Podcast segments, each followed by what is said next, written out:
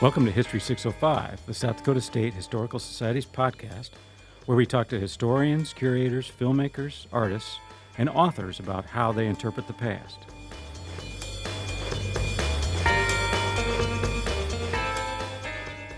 We can meditate and wonder whether our descendants, because I think they'll still be here, what they will think about us. And let us hope that at least they will give us the benefit I'm Dr. Ben Jones, South Dakota State historian and director of the State Historical Society. Join me and our guests as we think historical. So it is most appropriate and fitting that in our first year of our second century that this should also be a year of reconciliation between the Indian people and the non-Indian people alike. History 605 is sponsored by the Groover Family Trust and done in partnership with South Dakota Public Broadcasting. Welcome to the show.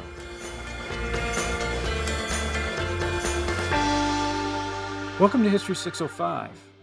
Today on the show, we have Professor Tom Simmons. Tom is a law professor at the University of South Dakota and is a graduate of the University of South Dakota Law.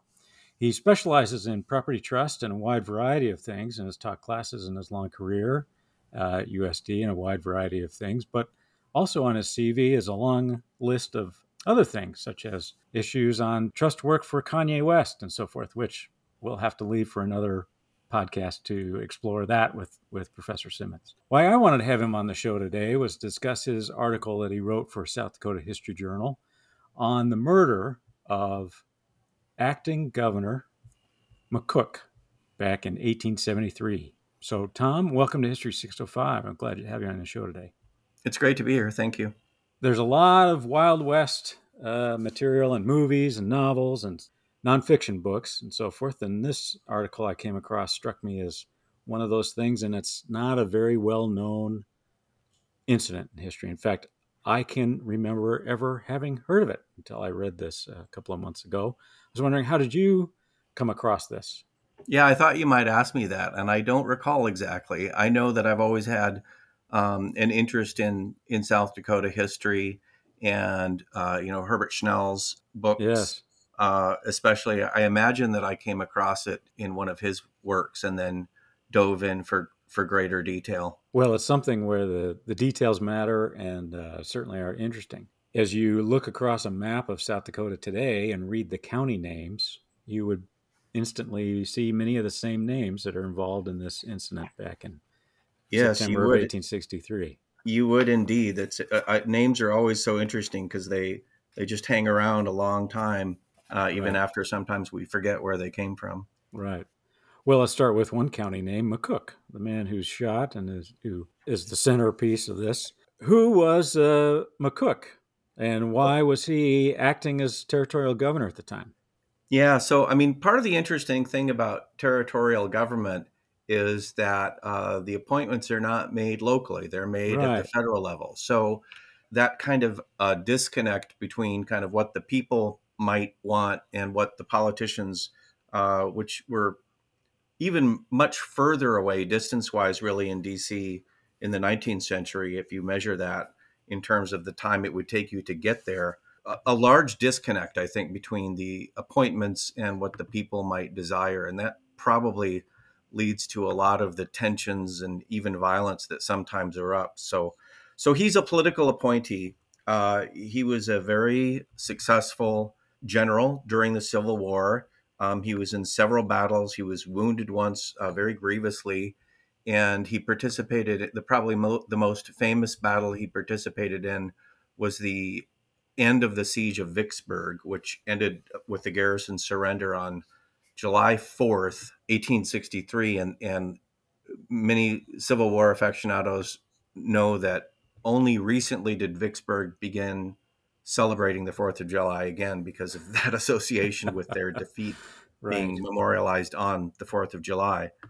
And so he he is actually a member of uh, a family of famous individuals. They're very handsome, um, tall, uh, kind of leadership type people, articulate, intelligent. Brothers and cousins are also in in government as well, and and so he's he's quite a famous, uh, almost a kind of a celebrity uh, appointed as territorial uh, secretary, and, and and almost certainly with ambitions to become either a territorial governor or or, or a governor. His his brother almost becomes uh, governor of Ohio, and he has a cousin who's the governor of Colorado Territory. So he is not just famous himself, but a kind of a Kardashian, uh, a member yeah. of a famous family.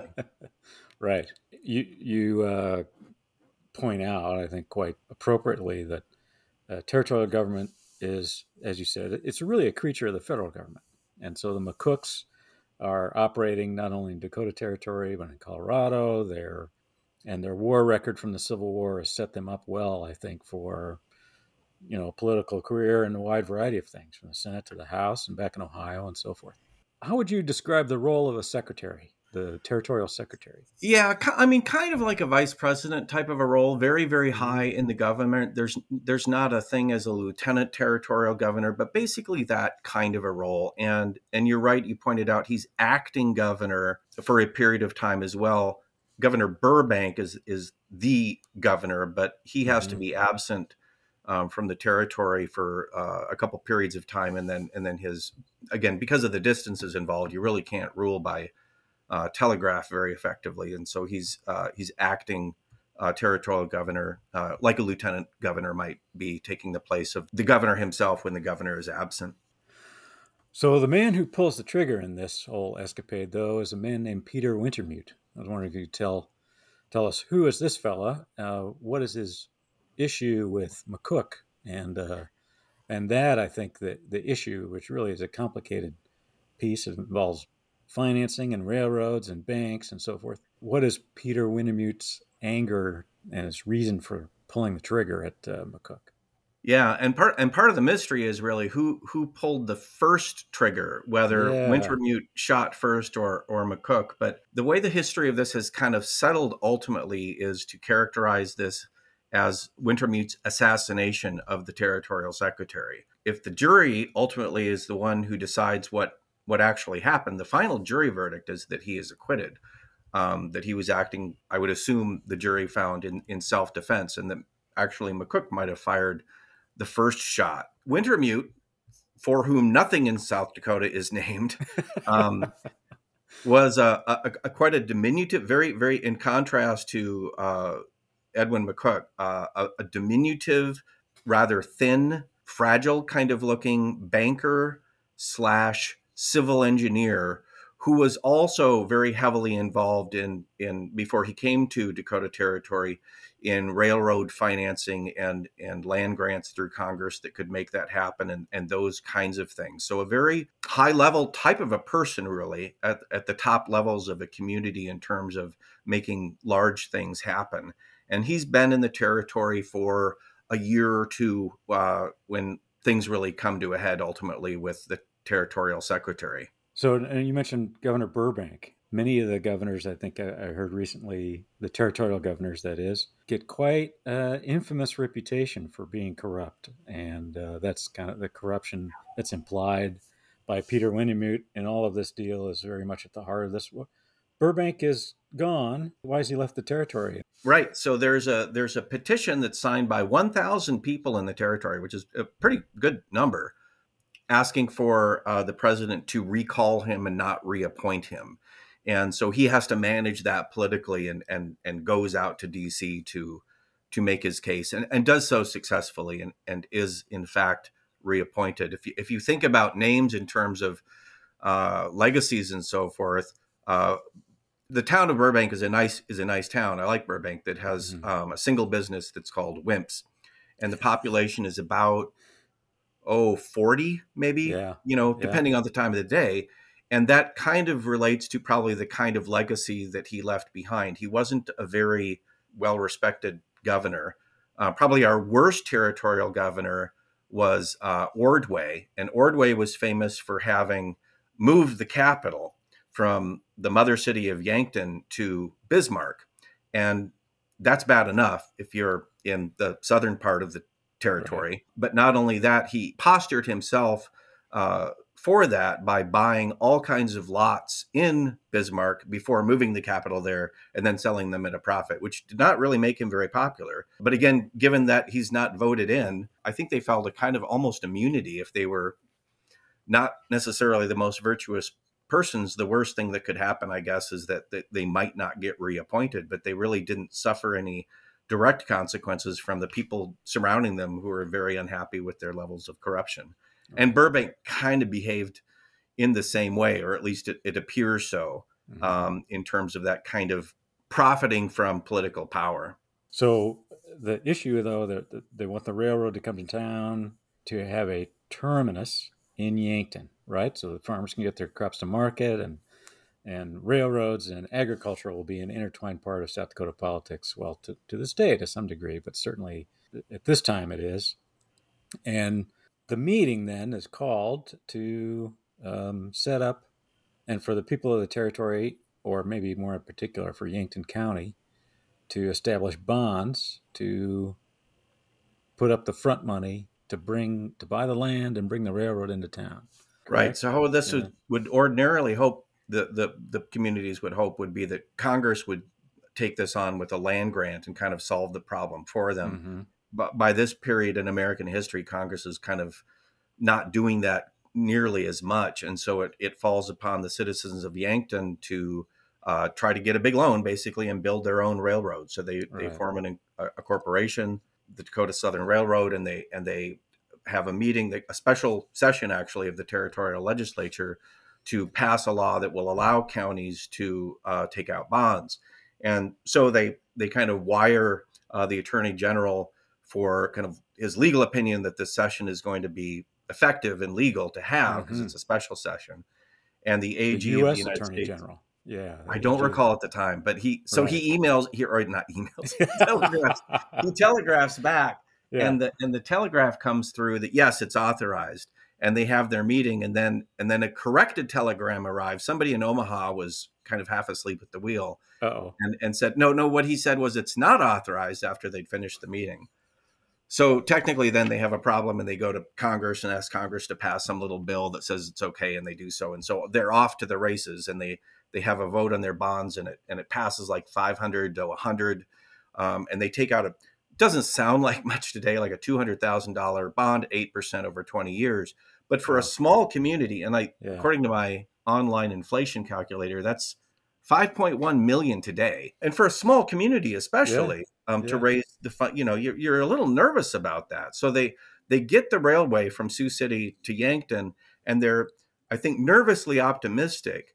And then they realize that when Congress authorized the special session of, le- of the legislature, there's a little rider tacked in, probably by Senator Morton, who is related to Governor Burbank, that says the terminus of the line will be in Springfield, oh. not Yankton. So it'll go to Yankton for a short period of time. Yankton will be the terminus until they finish building more rail, uh-huh. but not for very long. And guess who just bought up the town side of Springfield? Governor Burbank. And, and he's on the board of directors of the railroad. And the railroad thinks, you know, we'd like to kind of cash out. And they they proposed to mortgage the line they just built with Yankton citizens' money, completely mortgage, take all the equity right out again. And and so there's understandably a little bit of tension between the governor's pockets just literally being lined with cash. Yeah. Um, and and the equity of the company that the citizens of Yankton really stuck their necks out for being completely diluted and taken away. So they go to court and they get a kind of an injunction that the railroad has to at least pledge a guarantee for the amount of the bonds before they take out the, this million dollar plus mortgage. And the governor doesn't like that to such a degree that he threatens the judge, it's Judge uh, Barnes, with, I guess at the time this is a threat. I wouldn't see it as a threat today. I love Vermilion, but he threatens to move him from Yankton to Vermilion if he if he doesn't correct himself.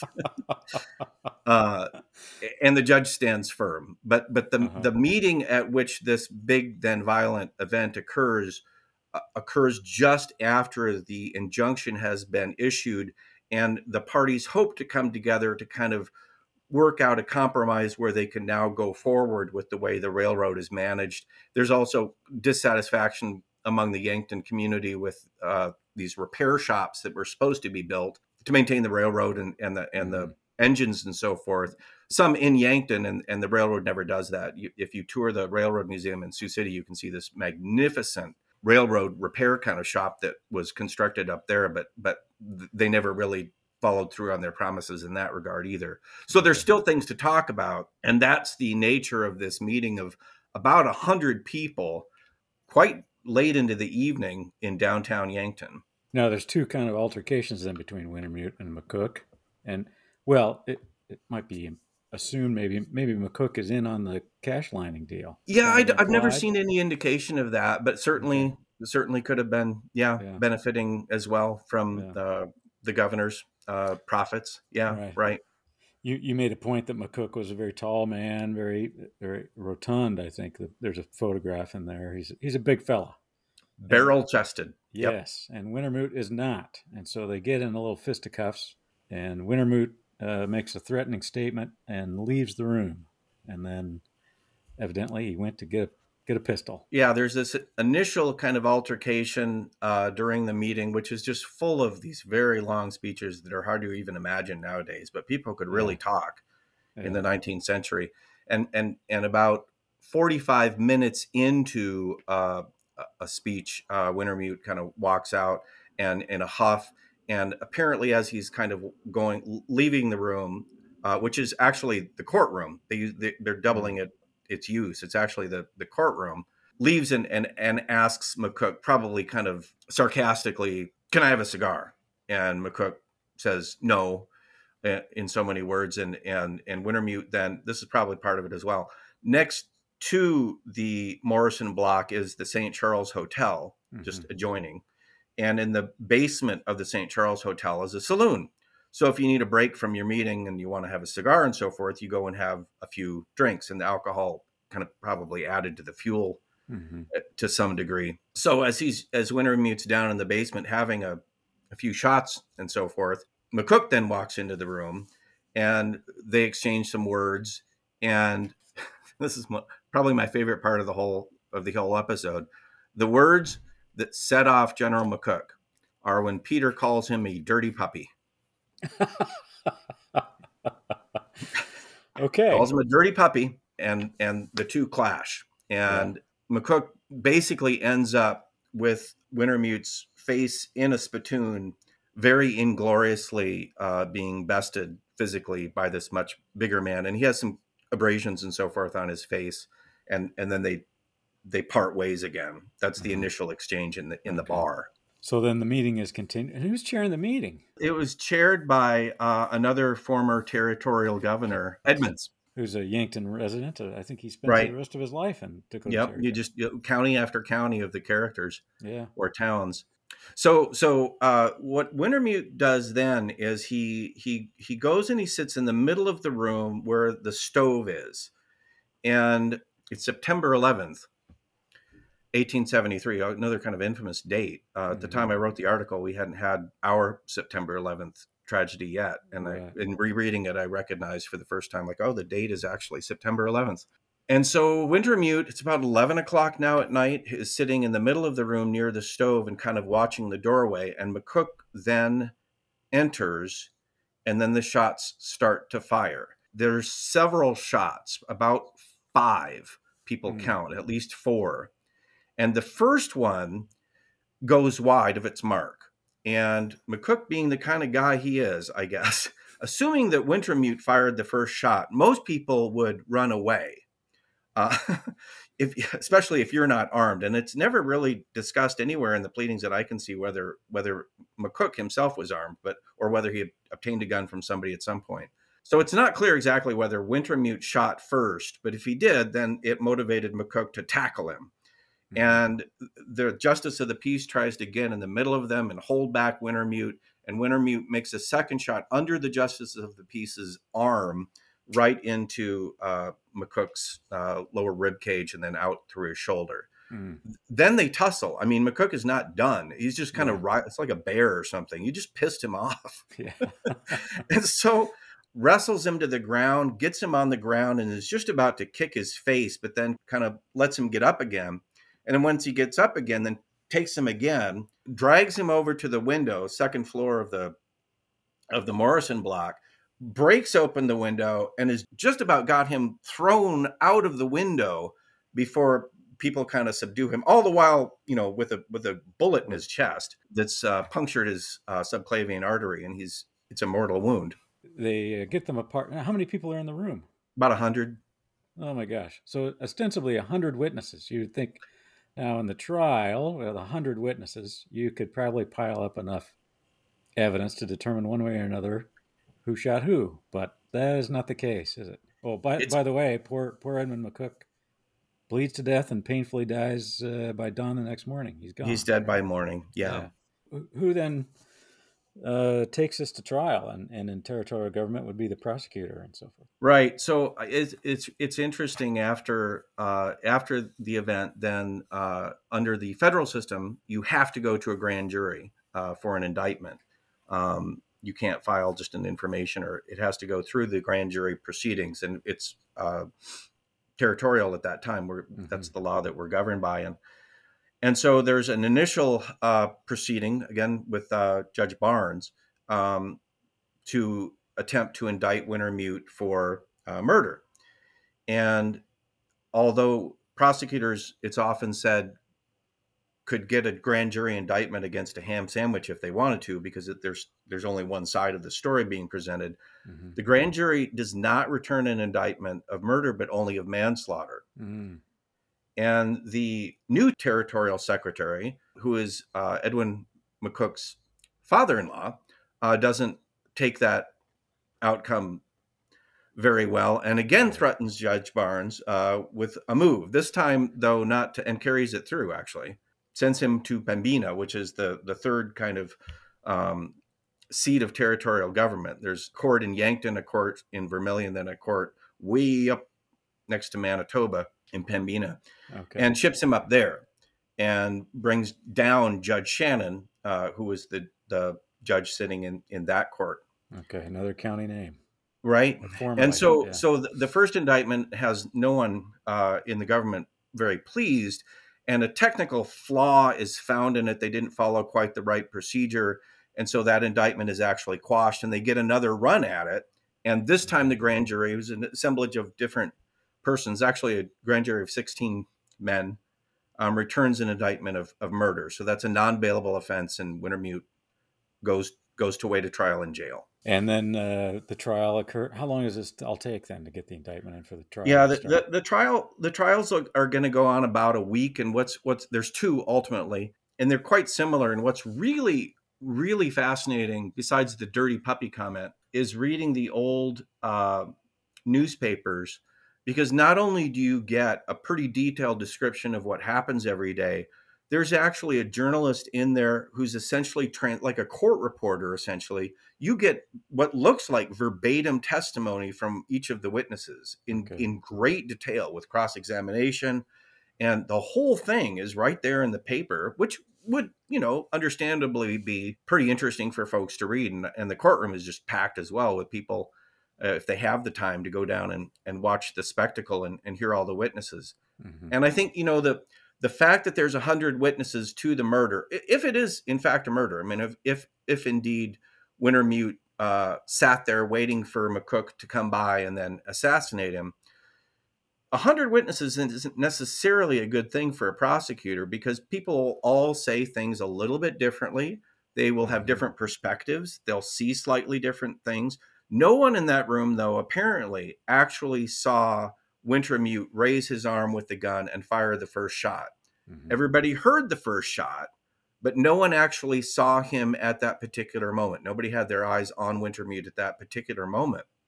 And what a lot of witnesses recall is that the first shot had a much different tone to it than the Oh, shots which followed, which would Okay. suggest that maybe the first shot came from the hallway if McCook was standing in the hallway aiming at Wintermute.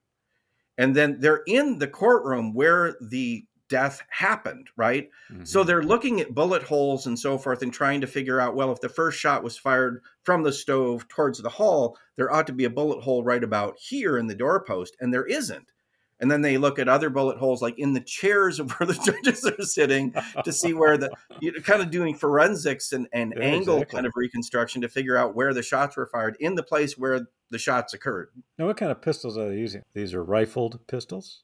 no so Or is it Colt uh, or wintermute has a 32 caliber okay, pistol that does not automatically recock okay, you have to manually feed Yeah. the next uh, shell into the chamber okay. And that's the other piece of evidence that I think casts some reasonable doubt on who fired the first shot, because the first, the two shots initially come in very quick succession. Too quickly, the the defense argues for a non-automatic recocking pistol to have fired twice, yeah. and so the second shot then more likely came from Wintermute's gun, and that's why they they were fired in such quick succession. Um, the historian Kingsbury has his own kind of version of of what maybe happened, which also would at least be enough to shed some reasonable doubt on on the prosecution's case. Is that yeah. Wintermute fired first, but just intending to scare McCook Mhm. which does kind of make a little bit more sense. It, it's hard. It's always hard to get in the mind of someone who kills someone, yeah, but it's hard. It, it's kind of hard to imagine this dirty puppy incident escalating to shooting someone that quickly, even with alcohol and all the every you know yeah, all the other stuff added in. And so maybe Wintermute fired the first shot over his head, hoping to scare him and embarrass him by having him run away. But a, a Civil War veteran probably isn't going to be scared by one bullet uh, or one shot. He's faced quite a bit more with than that, and Yeah. and that plan, if that was the plan, uh, didn't work. Well, you mentioned George Kingsbury. There's another county name. Um, That's right. We're just ticking them off here. Uh, That's right. And George Kingsbury was kind of the territorial historian. He had a kind of other administrative roles, I suppose, from time to time in Yankton and in territorial government. But we owe what we a lot of what we know about the territory is from George Kingsbury. So Yes.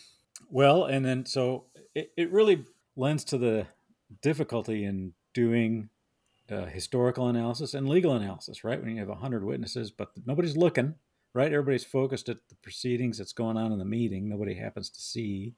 And 100 people just hear and then have to recreate this in kind of a CSI version of 1873 where they're doing the ballistics and, and uh, finding the bullet holes and the blood and the trail of all that uh, strewn around the room with the chairs and everything. What a what a scene that must have been. Um, Absolutely right, and and you know, and he's bleeding, and and Wintermute is covered with blood as well, and it's it's Yeah. a it's a real mess. so the first trial ends in a, a what? A mistrial or acquittal or what? No, so the first trial ends with a guilty verdict, but again, not of murder Mm. on the uh, secondary uh, charge of manslaughter. Okay. Again, which which probably disappoints everyone. Uh, you know, I think Wintermute is probably not pleased with that. It's a ten year sentence. Not pleased with that outcome, and of course, the prosecution is not pleased with it at all. And so there's there's an appeal to the territorial Supreme Court, which at the time would be a panel of of three, and it's a big long opinion, forty pages, and each judge writes their own version of what they think uh, the right outcome is. But two of the three believe that there was a another technical problem with the way the grand jury was conducted, and the defendant had Oh, legally speaking, the opportunity to object to individuals who served on the jury at two different points during the during the grand jury.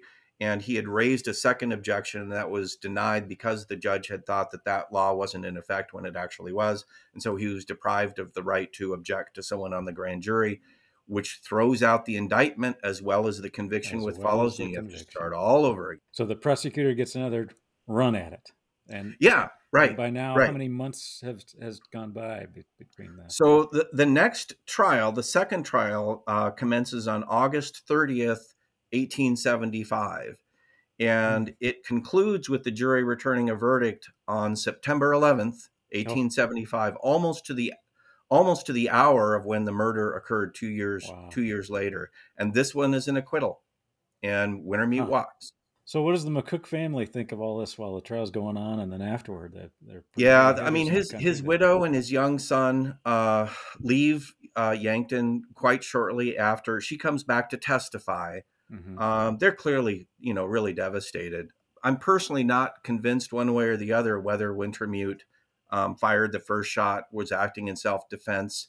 Um, I, I, I kind of think it, it sounds more like he was sitting there waiting with a loaded gun for the secretary to enter the room. That's what it sounds like. That's kind of trying to balance the evidence and not really asking the true legal question of whether the prosecution had proof beyond a reasonable doubt of premeditation. It, that I don't. They had a hard time establishing that at, at numerous junctures, not just in the. It's not like the final outcome is a fluke. I mean, the initial grand jury had a problem finding murder. The, the first jury had couldn't find murder at all, and then the, Mhm. and then the second jury finds that there it, apparently more of a self defense kind of theory. You would you would think that the that the jury had adopted. Well, and your article kind of uh, concludes then, after all this gone by, with with the territorial legislature realizing there's some things in their code they need to tighten up, I suppose, and and Yeah. So one of the problems, and, and and South Dakota is one of the very first states to actually do this. We used to just pass laws every session, and then not organize them after that. You just have all the laws that were passed during a session in kind of like a, a pile. And then the next session we do another pile. And you just have several piles of legislation and very difficult to kind of read what we would call code, where you have all the criminal statutes organized in a kind of a coherent order. And we did then begin to codify our statutes and, and remove probably some of the problems that arose from these proceedings were the result of not codifying law and being able to tack exactly what text goes with what text. so that process was start. So today, when the legislature wraps up its work, I think that must be the LRC that co- goes through a process to codify the law, and then on one January, the website boom is updated, and everybody knows that it's South Dakota codified law is now in effect, right? Right. That's the idea of codification is is after after things are passed, then putting them where they kind of fit Yes. in a code. Yeah. Find find the amendment to that that part of the statute and and and put it in there. That's right. Right. What's the popular? You, you mentioned the newspapers and so forth, and you're absolutely right. It's it's reading newspapers when looking for one thing. It, I'm always struck by, oh, other things are happening too, and it's you see the other things that are in the news that day that you never would have associated uh, with that event, except that it happened on the same day. As you've gone through the newspapers, and then and then uh, the other thing subsequently, in writing up this article, what was the popular response to such a frustrating result? Yeah, you always wonder like is the is the newspaper indicative of the community's views or or is it a cross section or is it not? Mhm. And and I, I I think the general sense seemed to have been that at least as portrayed in the newspaper that Wintermute was the villain in this story and and McCook was the victim. And and that for one reason or another that that was never the final legal outcome and that was a disappointment Mhm. that seems to be the tenor of everything. I mean, and the, the other thing I think with all this is you can see how close we are to the Civil War. When when McCook is initially having some arguments with Wintermute prior to the big meeting, they have another meeting where they also are essentially trying to interrupt one another and really building some animosity towards one another. McCook refers to Wintermute and, and his group of supporters who are against the governor as copperheads that's about as low as you can get. That means a Confederate sympathizer. Yeah. What did Wintermute serve in the war as a Confederate? No, no. so, uh, Copperhead or Dirty Puppy? These are Right, right. Those were as bad as you get. That's fighting words, man. It's worth shooting somebody over. Apparently so. I've never personally called someone a dirty puppy, but I, I, I, I wouldn't think it would generate the same degree of uh, response as it as it did back in 1873. Right. Well, are there any other county names or so forth that you'd like to bring up? The judges, or uh, I think uh, we mentioned Shannon, Kingsbury, McCook. Uh, Judge Kidder is a very important early justice. Um, Okay. Judge Shannon, um, Shannon, Wayne right. has an excellent book out about uh, justice Oh, right. and Judge Shannon. Um, McCook County's named for the slain territorial secretary. Um, Wintermute's attorneys were Solomon Spink, Uh-huh. Gideon Moody, and Bartlett Tripp. There you They go. each have Yeah. um, a county, and, Bar- and Tripp has a, as a town as well. Uh, Hand County was named for the attorney for the government. Hanson County bears the name of the major who stepped on Wintermute's arm and wrestled away the pistol from him. The city of Brookings received its name from Wilmot Brookings, who spoke for the railroad directors at that September 11th meeting. Ziebach County is named for Francis Ziebach, a witness, and two western counties bear the names of, well, not anymore, but Judge Shannon, that's now Oglala Lakota County. Oglala Lakota County, and Bennett. Mhm. Um, and then Burbank, finally, with a tiny little settlement near Vermillion. Yeah. So did the railroad ever come through, or So the railroad goes through, and in 1873, there's a national recession uh, that's fairly serious. yes. And the citizens at that point realize it's really pointless to continue to argue the railroad into building more repair shops in Yankton and so forth. And so, given that, I think the status quo just becomes kind of to accept the fact that we've got a fairly leveraged railroad that's going on to Springfield in the near future. And and there's some disappointment, uh, especially when the capital gets moved not long after that Yeah. to Bismarck.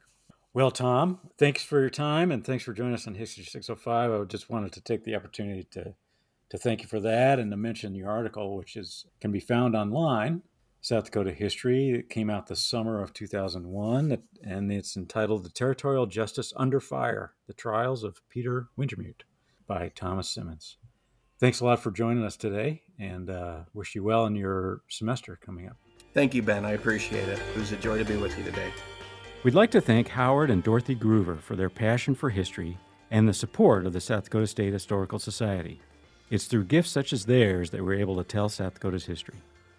We'd like to thank our partner, South Dakota Public Broadcasting, and most importantly, we'd like to thank you for listening. Please rate us on iTunes, Spotify, or wherever you listen to fine podcasts. We'll be back in a couple weeks with another episode of History 605.